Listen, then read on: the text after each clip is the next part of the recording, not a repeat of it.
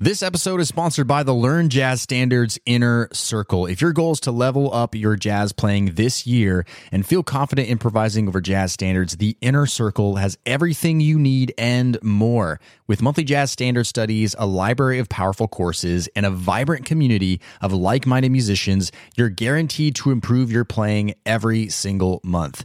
Podcast listeners can get 50% off their first month when you go to ljsinnercircle.com. That's ljsinnercircle.com or find the link in the show notes. Now, on to today's episode. So, how did I learn 100 new jazz standards in one year? Well, I'm going to show you the exact strategies that I use so that you can use them too. Coming up.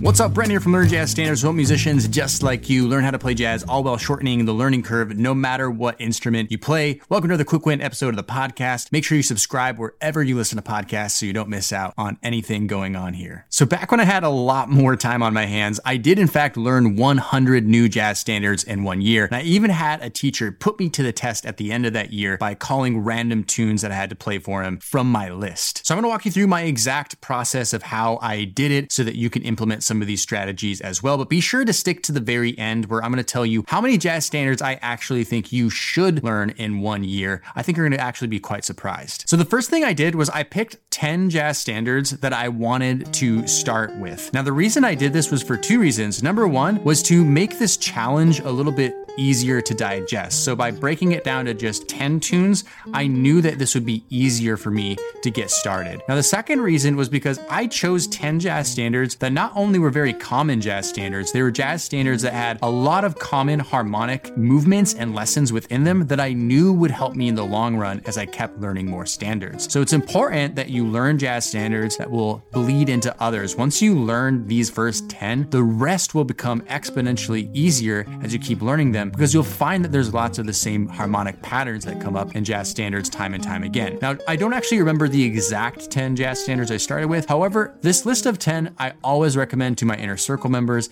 and my students. The first one is Autumn Leaves, then Blue Bossa, All of Me, It Could Happen to You, Sweet Georgia Brown, So What, On Green Dolphin Street, Have You Met Miss Jones, All the Things You Are, and Stella by Starlight. Honestly, if you learn those 10 jazz standards really well, you are going to find that other jazz standards standards are so much easier, again, because of these harmonic patterns that come up time and time again in jazz. So the second thing I started doing is I began creating a playlist of these 10 jazz standards, finding as many different versions as I could from Spotify, from YouTube, from Amazon, and I started listening to them very religiously, over and over and over again, constantly. And this is a very common mistake I see in beginner jazz musicians is they actually aren't really listening to the tunes they're trying to learn very much. They may have only been exposed a few times or they're just learning because someone told them to learn it, they're going straight to a piece of sheet music and doing it that way. But really, you're not going to learn these jazz standards or memorize them for the long term or even very quickly if you're not very familiar with them in the first place. So I always had a playlist going, was constantly listening to these tunes because I wanted them to be ingrained as much as possible. Now, the third thing I'd always do is every single time to learn the jazz standard, I would start with learning the melody instead of the chord changes. Now, the reason I did that is because the melody to me is the defining element of the tune. It really is the character character of the tune. So if I was able to really know that melody really well, putting the chord changes behind them would make so much more sense and help my brain learn so much better. Now, the important thing though is not one of these 100 jazz standards did I learn from a piece of sheet music. I never pulled up a real book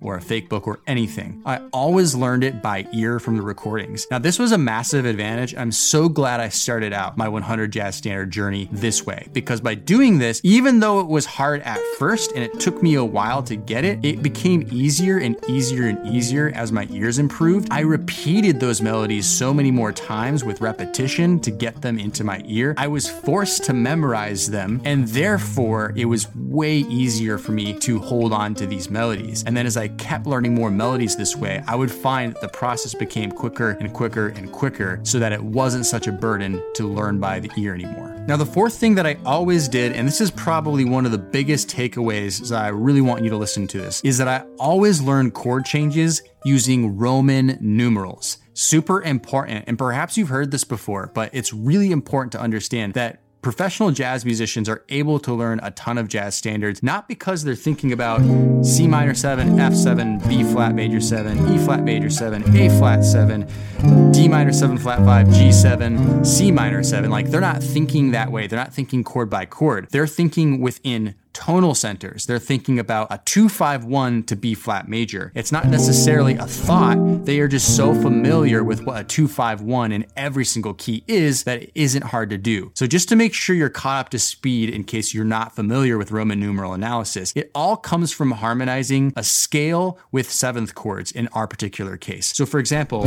a C major scale if harmonized with seventh chords, so in other words, stacking thirds on top of each one of those scale tones, you get a C major 7, a D minor 7, an E minor 7, an F major 7, a G7, an A minor 7, a B minor 7 flat 5. So that's the 1, the 2, the 3, the 4, the 5, the 6, and the 7. And when you know what the qualities of those chords are, so for example, the 1 chord is always major, the 2 chord is always minor, the 5 chord is always a dominant 7th chord, that's how we start understanding Roman numeral analysis with chord progressions. So for example, take a look at Autumn Leaves, which is one that I recommended you learn. The first tonal center is B flat major, and this is a 251. And so I don't even have to think about it. Like a 251 in B flat major, that's the only thing I have to remember about this particular tune. That's really, really really helpful rather than thinking about each chord separately. And then if we look a little bit further, we see that we have a 251 in minor. So A minor 7 flat 5, D7 to G minor 7. And when we look at the rest of this tune, honestly, that's all it really is. It's a 251 in B flat major and a 251 in G minor. And that's so much easier for me to remember than trying to remember all 32 bars of what these actual chord changes are. So super important. And then if we look at a more complicated tune, like All the Things You Are, this is where it becomes really important. We actually can look through this tune and see there are five tonal centers. There's A flat major, C major 7, E flat major, we have G major, and we have E major. And so once I understand that, I can try to look at the relationships of the chords. So, in other words, we have a lot of five to one. We have two five ones.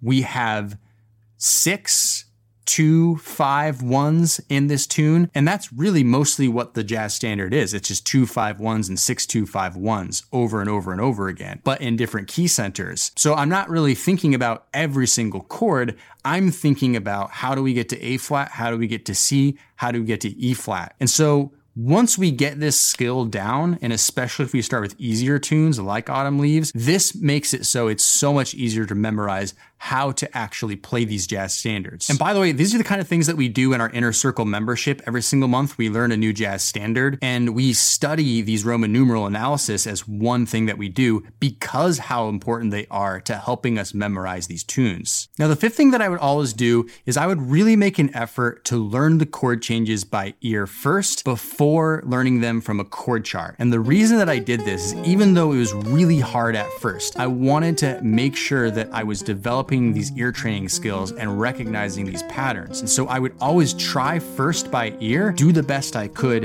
and then go check with a chord chart. And what you'll find is after you learn the first 10, you recognize the sounds of the 251 patterns and the 1625s, the Roman numerals we were just talking about. And then when you learn the next 10, you recognize those patterns coming up time and time again. And really, you're only filling in the blanks with the more non conventional harmony that's happening. So doing this really helped me retain these 100 jazz standards. Now, the sixth thing I did is I played these tunes regularly at a gig every single week, as well as jam sessions. I was in the fortunate position to have a weekly gig at that moment in time, as well as some other jam sessions I would go to to play with other people, and people that were learning a lot of the same tunes as me. And really, there's no substitute for actually going out and playing a tune live. You can practice and memorize in the practice room, but really, when you put your feet to the fire in a live situation, it really changes your mindset and the way you think about that. So you'll know it so so much better if not only you're playing live, but getting that opportunity to continually play these tunes over and over again, like I did. And the seventh thing that I did is I would always repeat this process. After I learned that first 10, I'd learn the next 10 and just keep doing what I was doing, but it got easier and easier and easier every single time. I learned them faster and faster and faster because I was learning so many lessons so that by the time I got to the last 10 to get to my 100, it was way easier than the first 10. So you may wonder, like, Brent,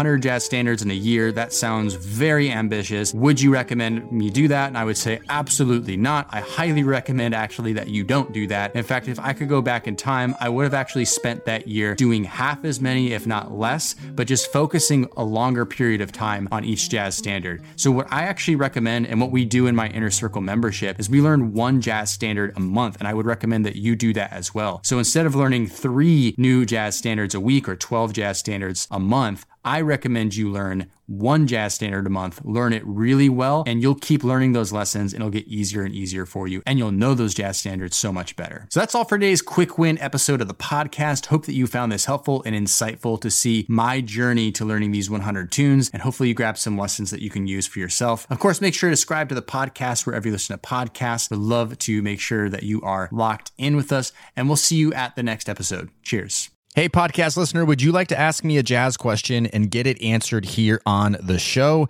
Then go to learnjazzstandards.com forward slash ask. That's learnjazzstandards.com forward slash ask.